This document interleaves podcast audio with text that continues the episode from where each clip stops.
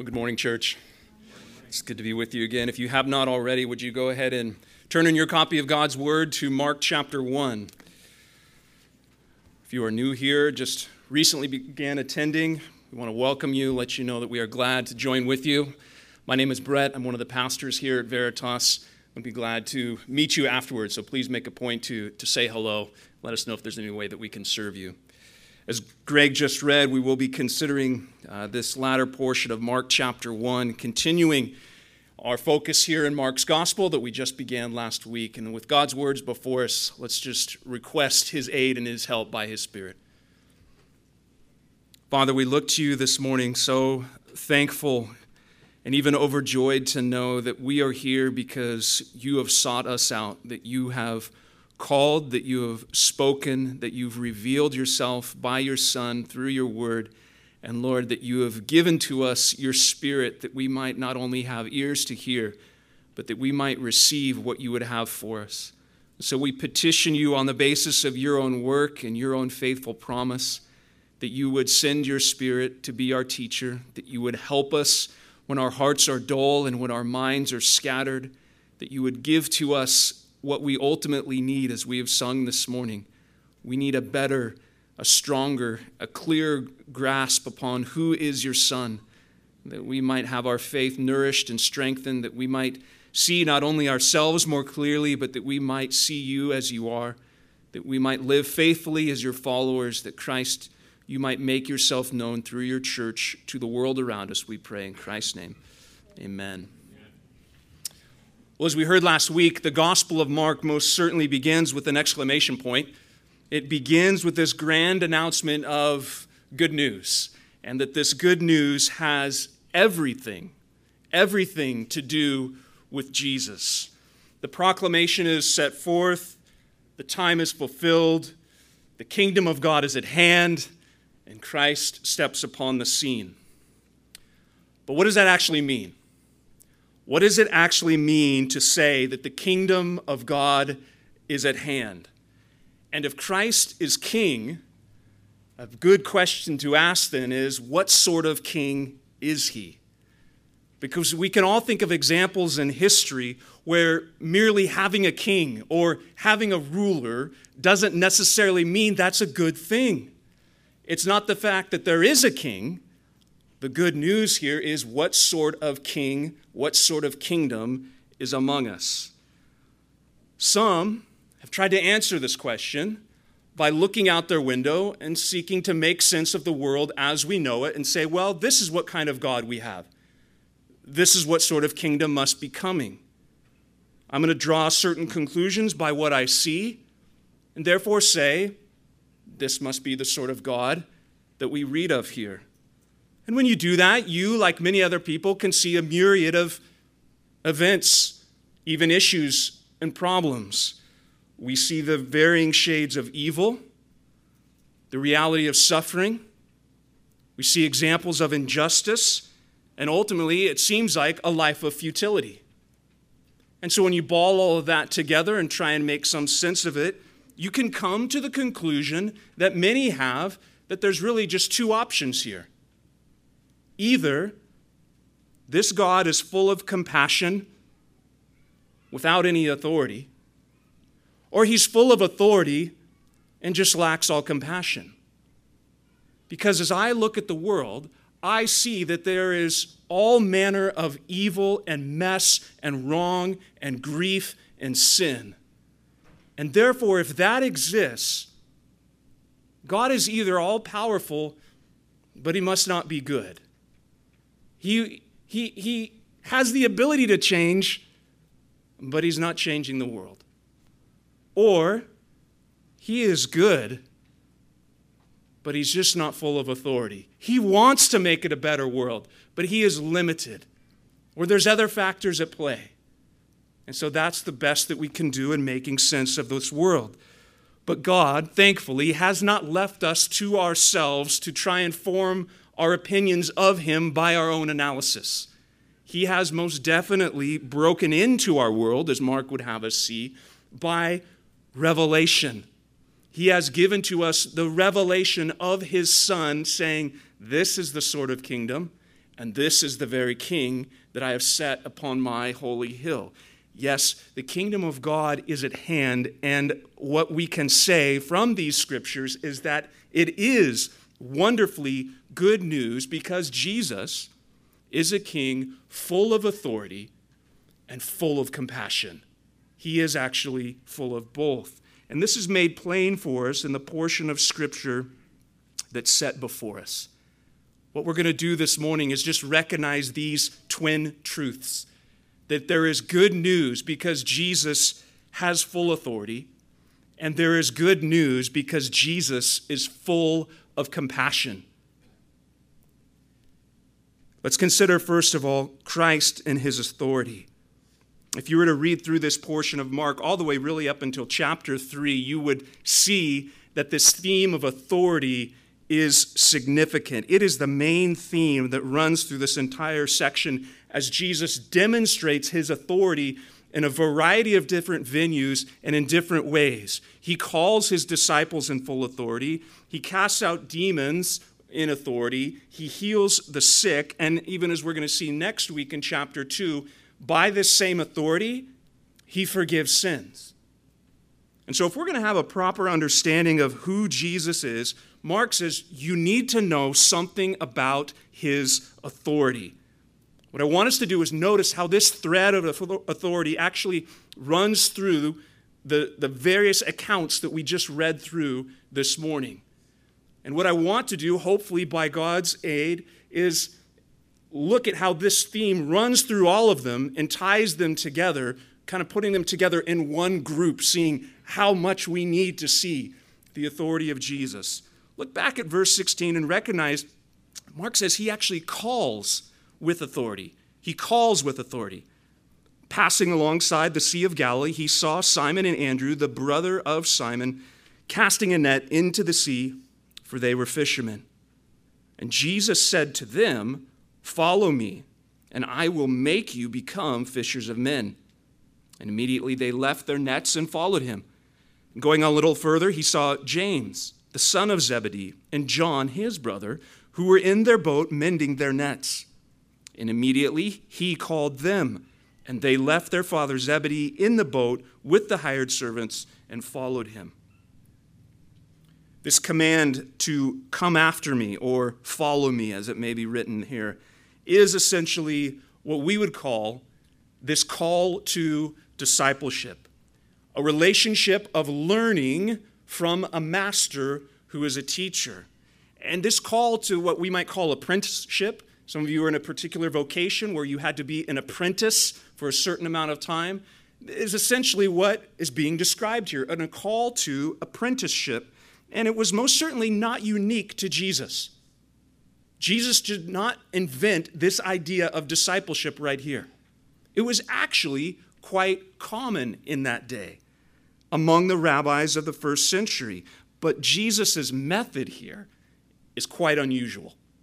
Because in that day, what was typical is that the student would seek out a particular teacher and say, Can I follow you? Can I be your apprentice? Can you teach me? And then those students would follow that master. Jesus shows up, he reverses everything, and he says, Follow me. He comes after them and he says, I am your teacher. You are my students. I am going to teach you. He, from the very outset, begins and pursues these men with this degree of authority. This entire deal, Mark wants us to know, is on Christ's terms. But there is also an element of authority in what he's calling them to. He calls them to become fishers of men. Now, please lay aside any cliche Christian marketing t shirt, coffee mug that you have ever heard related to being a fisher of men. Jesus is doing so much more than just this pithy statement. It's most certainly not a corny dad joke because he looks at these men, sees their vocation, and says, I'll make you a fisher of men. There's something much more significant going on because this is not the first time this term has actually come up in Scripture. In Jeremiah 16, God promises through the prophet Jeremiah that he will bring back his people that have been scattered abroad because of his disciplined hand, who scattered Israel, who scattered Judah. And what God promises is that he will gather his people back to himself by sending out fishers to bring them in.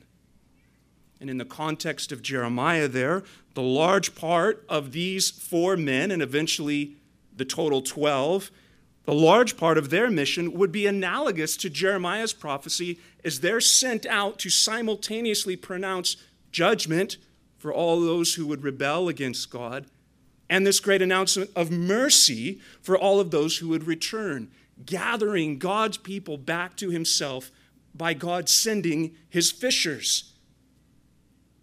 And Christ comes to these four men and says, Follow me. I will make you become fishers of men. That command is loaded with redemptive implications. It is filled with the grace and the mercy of God, saying that He is faithful to His promise to gather His people to Himself. And here He says to these four men, I am calling you in the authority of who I am, I am calling you and I'm sending you. And so, whatever we're to learn from Mark's gospel and this call to what we would refer to as discipleship, we are meant to learn that it begins with the authority of Christ. The disciples come to Jesus and are sent out by Jesus because of this inherent authority that he has. That's really significant.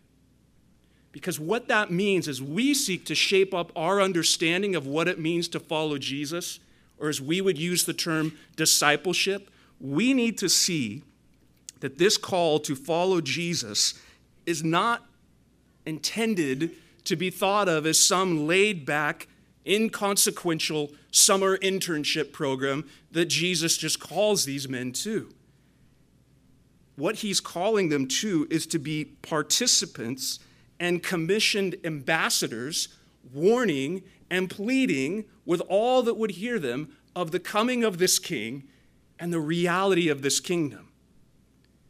And so, what happens if we remove the authority of Jesus from our understanding of discipleship? What we have is buffet discipleship, where I come to him on my terms. I'll have some of this maybe seconds of that, but I would like to pass on that. That's essentially the Brussels sprouts of discipleship. And I'll have more of this. And we reverse the very thing that Christ has shown here. It is on his terms. He comes in the full authority of who he is and says, Follow me, and I will make you become. We begin following Jesus on the foundation of that it begins with and is completely built upon his authority. Not only his call upon our lives, but his commission in what he sends us to. Christ and his authority is the sum and the substance of why we follow Jesus. These men are going to learn more of what this means. That, that is what the Gospel of Mark really helps us see. It's just kind of a, a creak in the door that opens up that we get a glimpse as to what's going to unfold in the subsequent 16 chapters. Because the nature of this following Jesus, it also carries with it a delegated authority. They are going to be sent out in the name of Jesus. They are going to be sent out to further his mission by his Spirit according to his will. So, again, if we remove the authority of Christ from discipleship uh, with Christ, we misunderstand our call. Because where else has Jesus stood up and talked about authority in discipleship? It's actually a really central text to what we understand as Christians and what really is the mission of the church. It's in Matthew 28, where the risen Christ stands up and he says, all authority in heaven and on earth has been given to me. Go, therefore, and make disciples of all nations, baptizing them in the name of the Father and the Son and the Holy Spirit, teaching them to observe all that I've commanded you. And behold, I am with you even to the end of the age. So, what Christ does here in Mark chapter 1 is really just a microcosm, a, a little sample of the very thing that Christ calls his followers to by his authority and in his authority that we go in his name. And so, as followers of Jesus today, we recognize this. We are sent with Christ's authority, and we speak with Christ's authority. And if that is true, can I ask you, friend, how might that change your understanding of discipleship? How might that change your understanding of evangelism? How might that change the way that you think about gathering as a church? The authority of Christ. What does that do in regards to boldness? What does that do in regards to faith and trusting that God will bring about his purposes? What does that do in regards to responsibility if we bear the name of Christ? What does that do in regards to this great privilege and the way that we view what it means to be a follower of Christ? Mark would say it begins with authority. He not only calls with authority, but in verse 21, he teaches with authority. Look how this thread continues. He teaches with authority.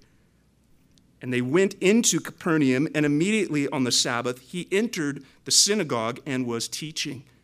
And they were astonished at his teaching, for he taught them as one who had authority and not as the scribes. Mark gives us a little bit of contextual background here so that we might understand the significance of this section. They were in Capernaum, it's on the Sabbath, and they're in the synagogue. Capernaum was just this small town that would eventually become a really home base for Jesus after he leaves Nazareth. It's in the north shore of the Sea of Galilee, and very much a, a commercial, what we might call blue collar town filled with fishermen, farmers, artisans, the marketplace that would be there, and of course, Roman officials.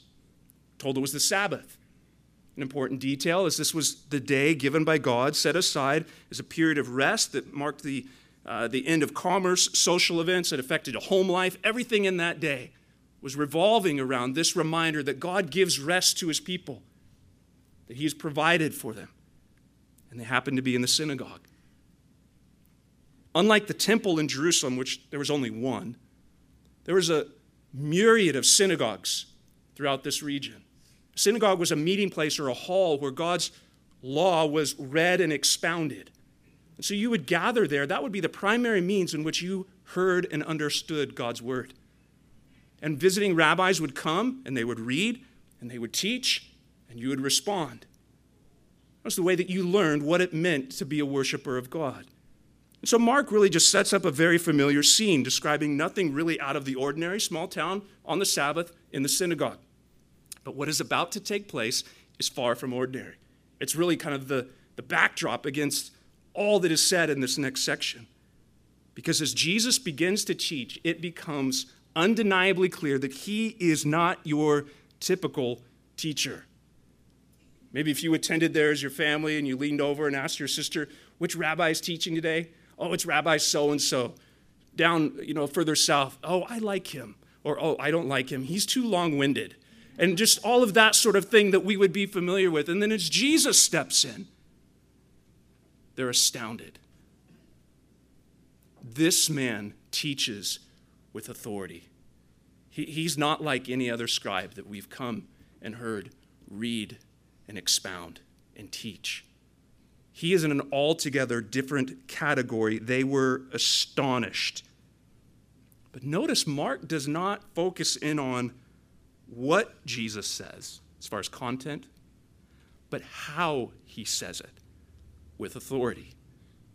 And the distinction is drawn between the way Jesus teaches and the scribes teach. It's not that Jesus was simply a better teacher. Don't think that. Don't think in terms of you know, his manner of presence or his delivery or just the way that his, his charisma came across or his particular tone. He was a much better public speaker than these other men. That's not at all what Mark is emphasizing. Jesus didn't come and clarify something that they already knew.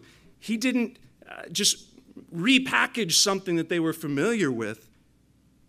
It would be like listening to someone talk about a book and say, you know, I think this part really means this.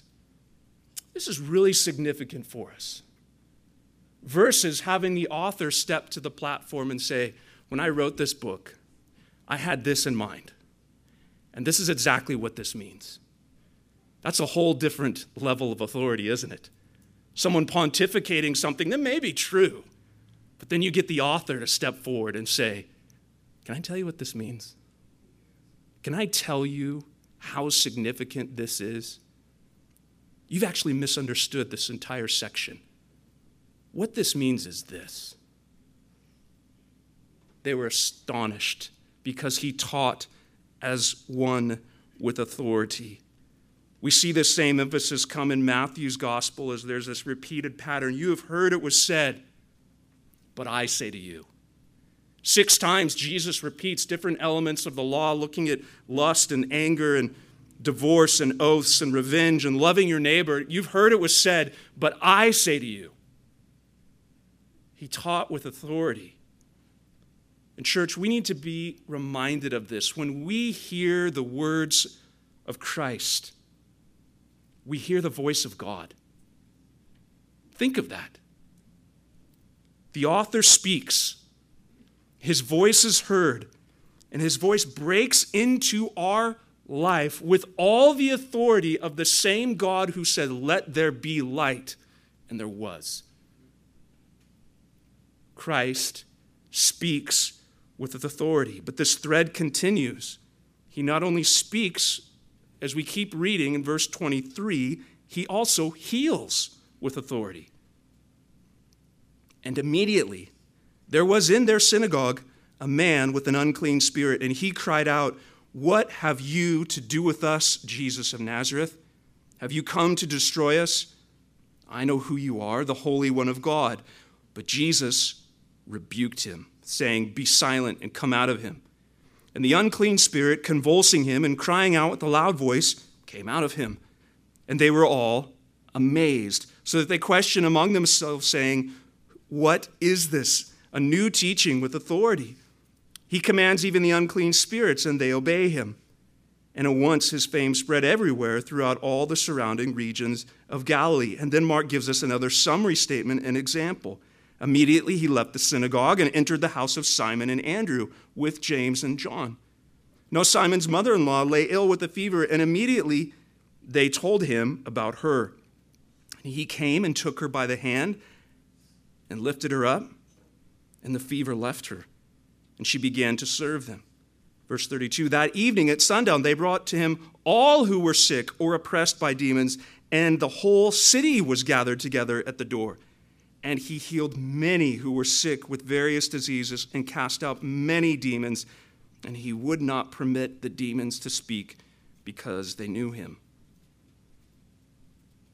If the kingdom of God is truly at hand, as Jesus announced, we ought to expect that there would be opposition from the kingdom of darkness.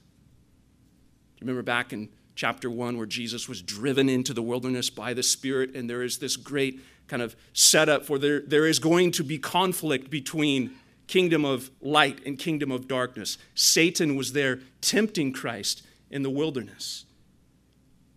Does Jesus have authority over unclean spirits? Does Jesus have authority over the spiritual realm? Well, Mark, he records one specific incident in the synagogue as well as the summary statement in verses 32 and 34 of various healings, whether from sickness or from unclean spirits, and that Jesus has authority over it all. And this new teaching that's mentioned here in verse 24, 23, it's not new in the sense of time, like chronological, like, hey, this just came down the pike. This, what is this new teaching? But it's new in the sense of kind this is unprecedented. This is unheard of. This has never been seen before. And the people, as they see this demoniac cry out, make a disturbance, Jesus say, basically, shut up and get out. And he listens they're astonished.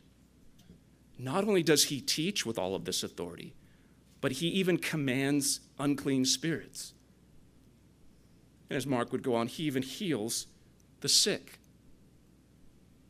It's not that this was some new thing that was so fresh, but that it was new and that it was unheard of.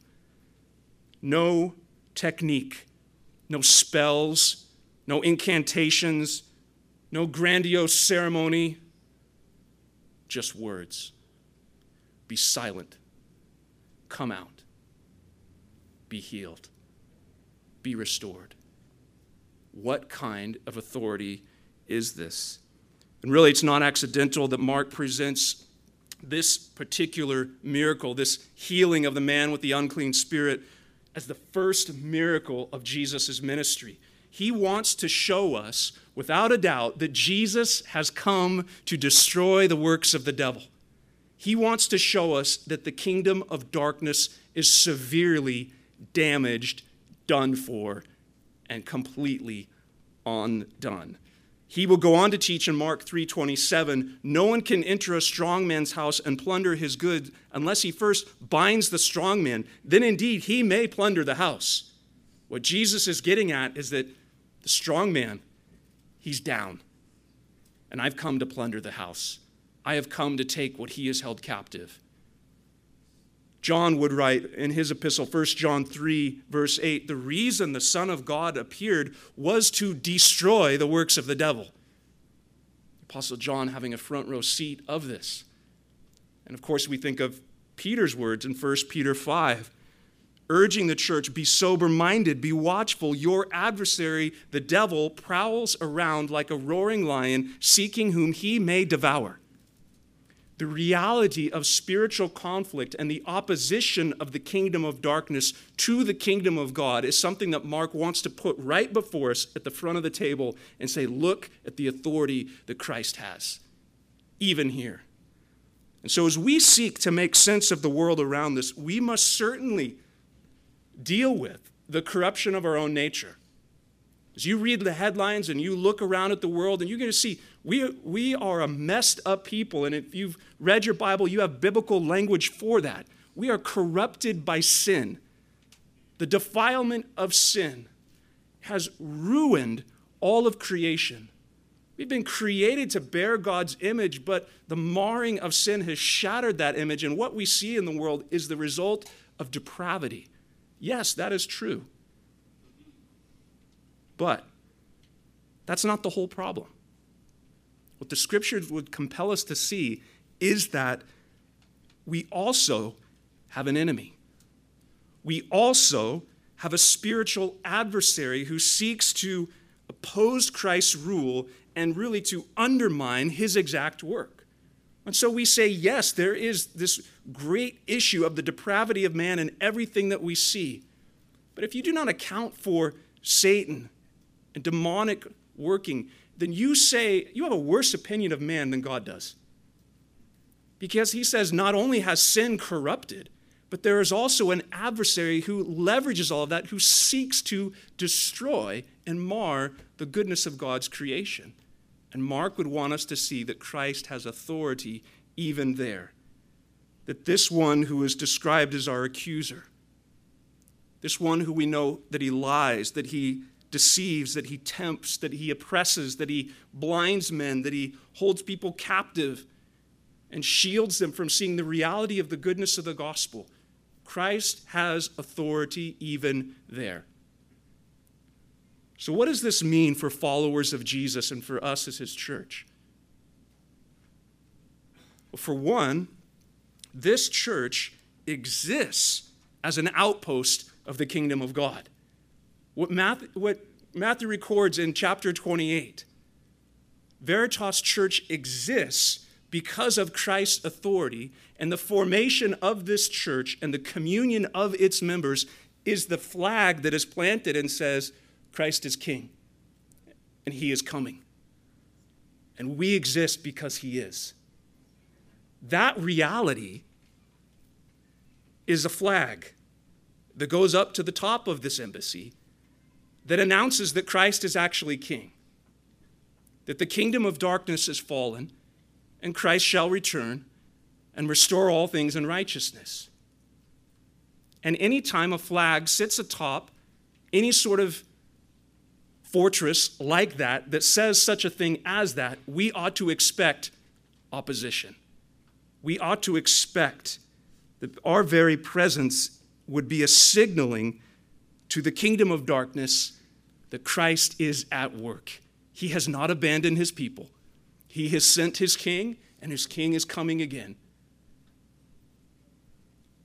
But even in the midst of that, we do not panic, we don't foam at the mouth, we don't run around and start doing all sorts of crazy things. We rest confident that Christ actually is our king. He is the authority, he is head of the church, and he fights for us. So we exist as an outpost in all confidence, not in ourselves, but in the one who has authority over us. All that is true, yet it also ought to be a reminder for us of the reality and the presence of demonic activity and that Satan is an accuser and an opposition. And it ought to be a reminder as to what we're actually doing. Do you ever think about the spiritual nature of what we are declaring as we are here this morning? What is being announced as God's people gather together? What is actually happening when you begin to share the good news of the gospel with your neighbor? Do you think about more than just logical arguments? Do you think more about just the tone of your voice or the tea and the biscuits that you set as you bring the gospel to that person? Do you think about the spiritual reality of what is happening beyond what our eyes can see? We should. It's the very thing that Christ commissioned the Apostle Paul to remind him of in Acts 26. he tells Paul, this is through his testimony, delivering you from your people and from the Gentiles to whom I'm sending you to open their eyes, so that they may turn from darkness to light, from the power of Satan to God, that they may receive forgiveness of sins and a place among those who are being sanctified by faith in me. Paul, I'm sending you to open blind eyes because they don't know, they don't see, they are blinded. And so, a part of our existence is recognizing we are speaking to those who do not see. This is made more explicit in Paul's letter to the church at Corinth, uh, 2 Corinthians chapter 4, verse 3.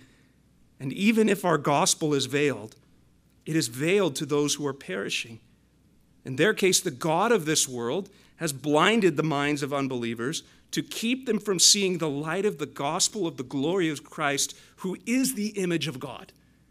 Brothers and sisters, we are sent by Christ into a world that is not just ambivalent towards him, but is actually absolutely blinded by the goodness of the gospel because the God of this world is actually presently, actively working to keep it that way but we go realizing that in full confidence of the authority of Christ.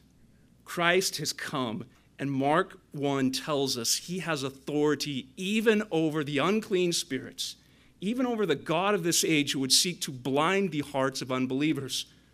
When Christ would say, Be opened and see, you better believe eyes are opened. And so we evangelize we share. Fully aware that there's this God of this age who's seeking to blind, but fully aware that we speak on behalf of the one who has all the authority to open blind eyes. So we go in great confidence. This is why the Gettys, I think, did the church a good service in writing this hymn, O Church, Arise. With shield of faith and belt of truth, we'll stand against the devil's lies an army bold whose battle cry is love, reaching out to those in darkness. Our call to war, to love the captive soul, but to rage against the captor. And with the sword that makes the wounded whole, we will fight with faith and valor. That is essentially what we are called to and why we have confidence in such a mission because of Christ's authority, his full authority to call to teach, and even over the works of darkness. So, Mark would have us know this king is not only one who's full of authority, There's other accounts here. It would also remind us that there's good news because Jesus is full of compassion. Let's end by looking down at this last account in verse 35. Rising very early in the morning while it was still dark, he departed and went out to a desolate place, and there he prayed. And Simon and those who were with him searched for him, and they found him and said to him, Everyone is looking for you. And he said to them, Let us go to the next towns that I may preach there also, for that is why I came out. And he went throughout Galilee, preaching in their synagogues and casting out demons. And a leper came to him, imploring him, and kneeling said to him, If you will, you can make me clean. Moved with pity, he stretched out his hand and touched him and said to him, I will, be clean. And immediately the leprosy left him, and he was made clean. Jesus sternly charged him and sent him away at once and said to him, See that you say nothing to anyone, but go show yourself to the priest and offer your cleansing what Moses commanded you for a proof to them. But he went out, began to talk freely about it and to spread the news so that Jesus could no longer openly enter a town, but was in desolate places. And people were coming to him from every quarter. Mark's inclusion of this healing amidst the other examples of authority is a wonderfully sweet picture. Again, what kind of king is this? That's what we're asking. Does he wield all authority, but rules more in coldness and bitterness and detached from his people? Is that the kind of king that we have?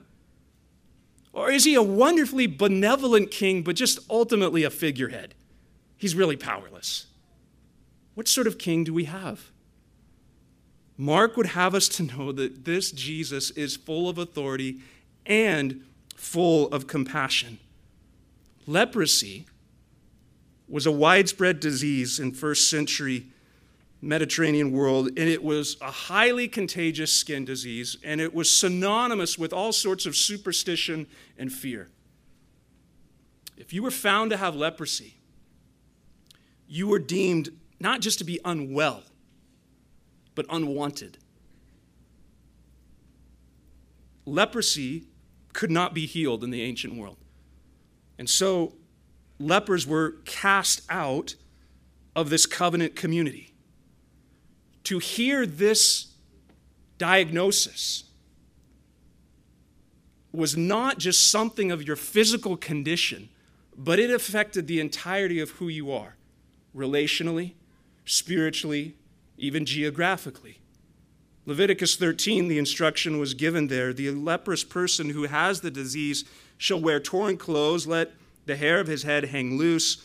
He shall cover his upper lip and cry out, Unclean, unclean and he shall remain unclean as long as he has the disease. He is unclean. He shall live alone. His dwelling shall be outside of the camp. Those short statements there in Leviticus just paint the desperate nature of this reality. He's unclean.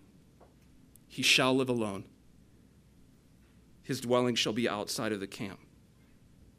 And this man, this leper, comes to Jesus and he says, If you are willing, you can make me clean. Why does Mark include this? Is there anything significant here for us who would seek to be followers of Christ, faithful to his call? J.C. Ryle answered yes with an exclamation point to that question. Is there anything significant for us? Yes, indeed there is. There is a foul sin, a foul soul disease which is ingrained to, into our very nature. It cleaves to our bones and marrow with deadly force. That disease is the plague of sin. He goes on. Like leprosy, it is a deep seated disease infecting every part of our nature, heart, will, conscience, understanding, memory, and affections. Like leprosy, it makes us loathsome abominable, unfit for the company of God, and unmet for the glory of heaven. Like leprosy, it is incurable by any earthly physician and is slowly but surely dragging us down to the second death. And worst of all, far worse than leprosy, It is a disease from which no mortal man is exempt. We are all, in God's sight, as an unclean thing. What can we learn from this leper concerning our own condition? What does Mark and his inclusion of this account teach us about Jesus?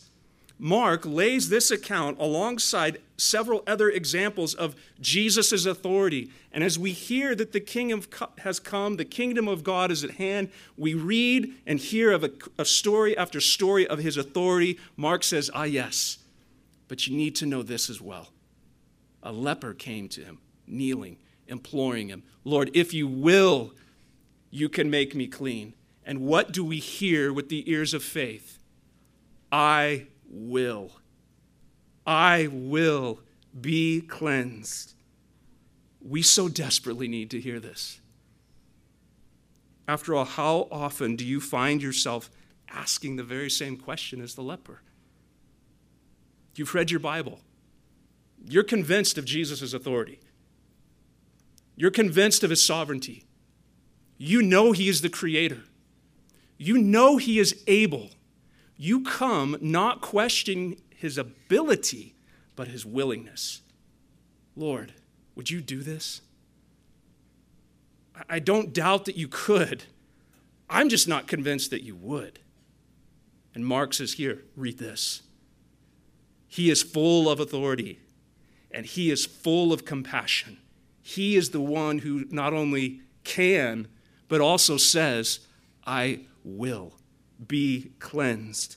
I am so glad that this account is recorded in our Bibles because Mark wants us to know, to be assured that we hear these words of Christ this morning I am willing, be clean.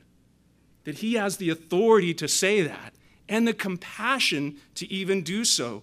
And, and, the response of Jesus to this leper is no less scandalous than the leper's approaching of Jesus. Because if you were there and you would have heard this request, that it would have been the, the gasp in the room what is going to happen here? And to not only hear the words of, I am willing, be cleansed, but what does Jesus do? He responds full of compassion. Instead of contempt, there's compassion. Rather than turning towards or turning away from the leper, he turns toward him. Rather than recoiling back, he actually reaches forward, and Mark tells us he touches him as he says these words. Unlike any other rabbi, Jesus is not polluted by the leper's disease. Rather, the leper is cleansed by Jesus. That is unbelievable. And that is tremendously good news for anyone who's hearing of these similarities between what leprosy was and what sin does. That is tremendously good news for anybody who is convinced that they need to be cleansed. That is tremendously good news for anybody who knows of the authority of Christ but is questioning the willingness of Christ to extend forgiveness, to cleanse, to be made whole. of all that we could read or hear of Jesus, this right here, it ought to make us leap for joy. Yes, leap for joy that he has authority. But what good is authority if there's no compassion? Leap for joy that he has compassion. But what good is it if he is not able? And yet, Mark holds up both and says, Church, rejoice. The Christ that we worship is not only fully able, he is also fully willing. Because just like the leper, in our sin, we are isolated, we are outcasts, we are shut out from the kingdom of God. If you do not know that as the result of your sin and, and the penalty of your sin, we would want to be absolutely clear with you on that as followers of Jesus. The teaching of Christ cannot be rounded off or somehow polished away it is explicitly clear not everyone will enter the kingdom of God. In fact, Paul would teach this. In 1 Corinthians 6 9, he says, Do you not know that the unrighteous will not inherit the kingdom of God? Do not be deceived. Neither the sexually immoral, nor idolaters, nor adulterers, nor men who practice homosexuality, nor thieves nor the greedy, nor drunkards, nor revilers, nor swindlers will inherit the kingdom of God. And such were some of you. But you were washed, you were sanctified, you were justified in the name of the Lord Jesus Christ and by the Spirit of God. See, this is what the gospel proclaims so explicitly and clearly that there are some who will be cast out, some who actually look a lot like each one of us. But the difference between those who are in the kingdom of God and those who are outside of the kingdom of God is not an issue of what they have done or haven't done. It's an issue of have they been washed? Have they been sanctified? Have they, like this leper, said, If you're willing, would you make me clean? That is the difference. The kingdom of God has come, and what it proclaims is that those who need to be washed, those who need to be cleansed, can actually know the goodness of their guilt being washed away, of their shame being removed, of the judgment for sin being paid. Because that is who Christ is, and that is what he has come to do by his sacrificial death upon the cross and his resurrection from the grave, announcing that it is a sure thing. What's interesting to me in this whole account is that there is another thread that we don't have enough time to pull on fully, but it's a thread that actually weaves these two elements together his authority and his compassion. Did you notice in all of these accounts there was this repeated emphasis upon silence? even obscurity. Jesus rebuked the unclean spirit, saying, Be silent, come out of him. Because he was announcing that he was the Holy One, the Son of God. In Mark chapter 1, verse 34, many he healed who were sick with various diseases and cast out demons, and he would not permit them to speak because they knew him. Even the whole account there in verse 38 in the middle when Peter comes says, Everybody's looking for you. This is like your moment. Get on the stage. The whole town is searching for you. And he says, It's time to go. Let's go to some other small towns because that's why I came. And then, even with the leper, he doesn't parade him in front of the town and say, Behold, the man who was leprous and now is clean. He says, Hey, do what the law of God commands you to do. Go back to the priest. Because just because you're clean, actually, the, the means that God has given to announce your cleanliness is going to come to the priest who's going to examine you and say, This leper is healed. But he doesn't do it. He actually makes it worse. Why is it that Jesus is bent on silence? Why is it that when everybody would want to push him towards fame, he takes a step back? Well, it's a, it's a thread that matters and is going to become unfolded in this gospel and it's just a hint right here. But the essence is this we won't really fully understand the authority of Christ, nor will we fully understand the compassion of Christ unless we see the cross of Christ. And at this point, disciples, towns, lepers, ex demoniacs, they don't see the cross. They see, I was sick, now I'm healed. They hear, He teaches with authority I've never heard. And what Jesus is going to continue to do is he is going to announce this is the reason that the Son of Man has come that he would die, that he would be crucified, that he would be betrayed and beaten, and that he'll rise again. But he hasn't taught them that yet. This is significant for us because if we do not understand the authority of Christ and the compassion of Christ through the cross of Christ, we will make a mess of the Gospels. Because if you think the most important reason that Jesus came was to heal other people or feed the sick or to bring about a good form of government or to be that authoritarian who kicks out oppressive government, if you read the Gospels through that lens, you will miss what real authority is and what real compassion is. It is not until we see the cross of Christ that we understand he has authority because he's the Son of God and his authority, in his authority, he laid down his life. And at the cross, we see this is compassion where judgment ought to be brought against sin. He actually bears that judgment for himself. That's the most compassionate thing a Savior could ever do. It really doesn't matter if he puts a sandwich in your stomach. If he can't save your soul, what good is it? And so Jesus says, for now, be silent. But it's our clue as his followers because we know where this book goes that we can stand with great joy and with great anticipation, saying, I see why all of this authority matters. And I have such great comfort in knowing why all of this compassion matters because of the cross. At the cross, Jesus displays the ultimate expression of compassion. The Holy One becomes the untouchable. At the cross of Christ, he displays the ultimate authority.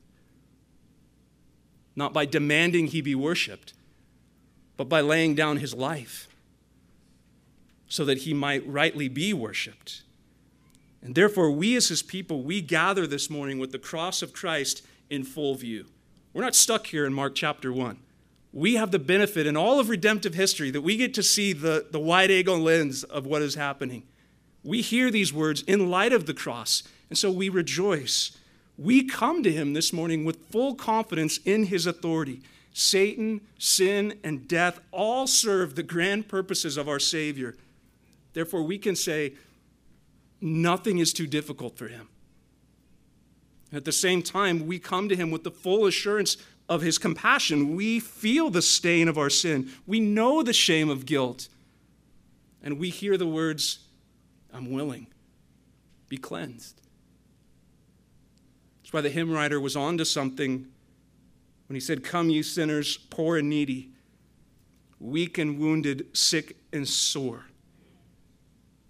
Jesus, ready, stands to save you, full of pity, love, and power.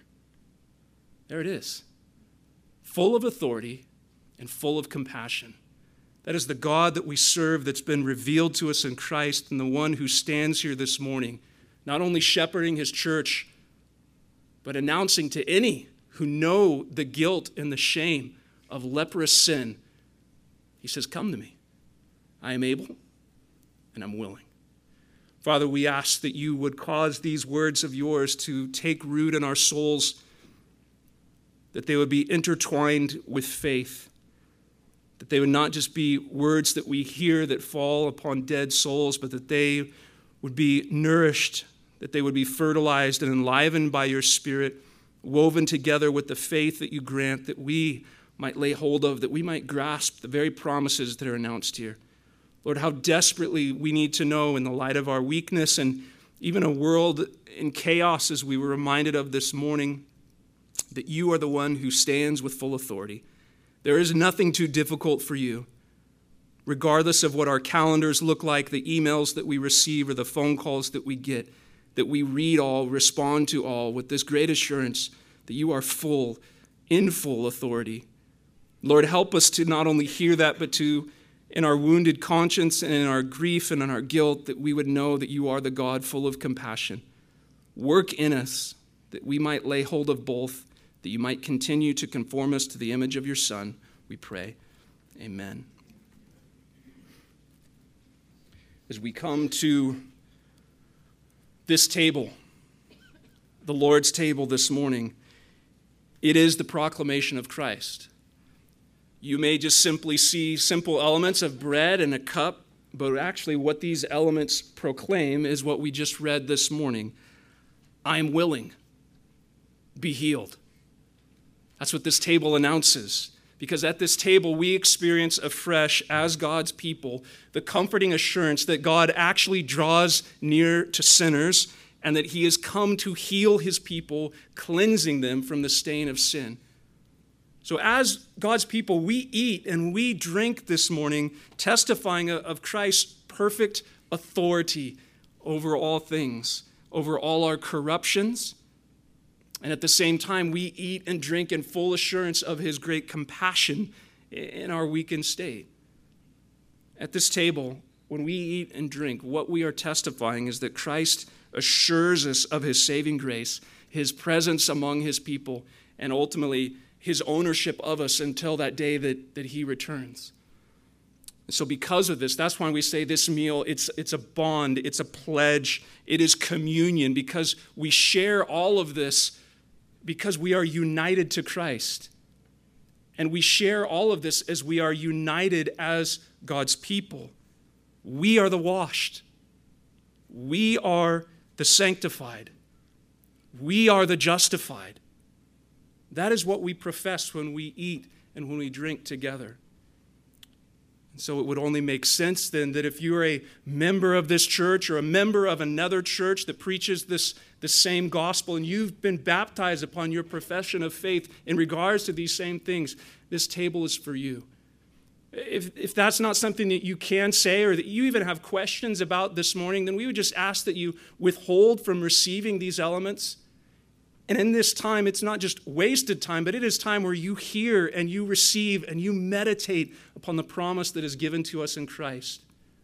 If you have any questions about that, about who comes to the table and what the table testifies, or just what it means to follow Jesus, myself or any of the other elders would be glad to speak to you after the service.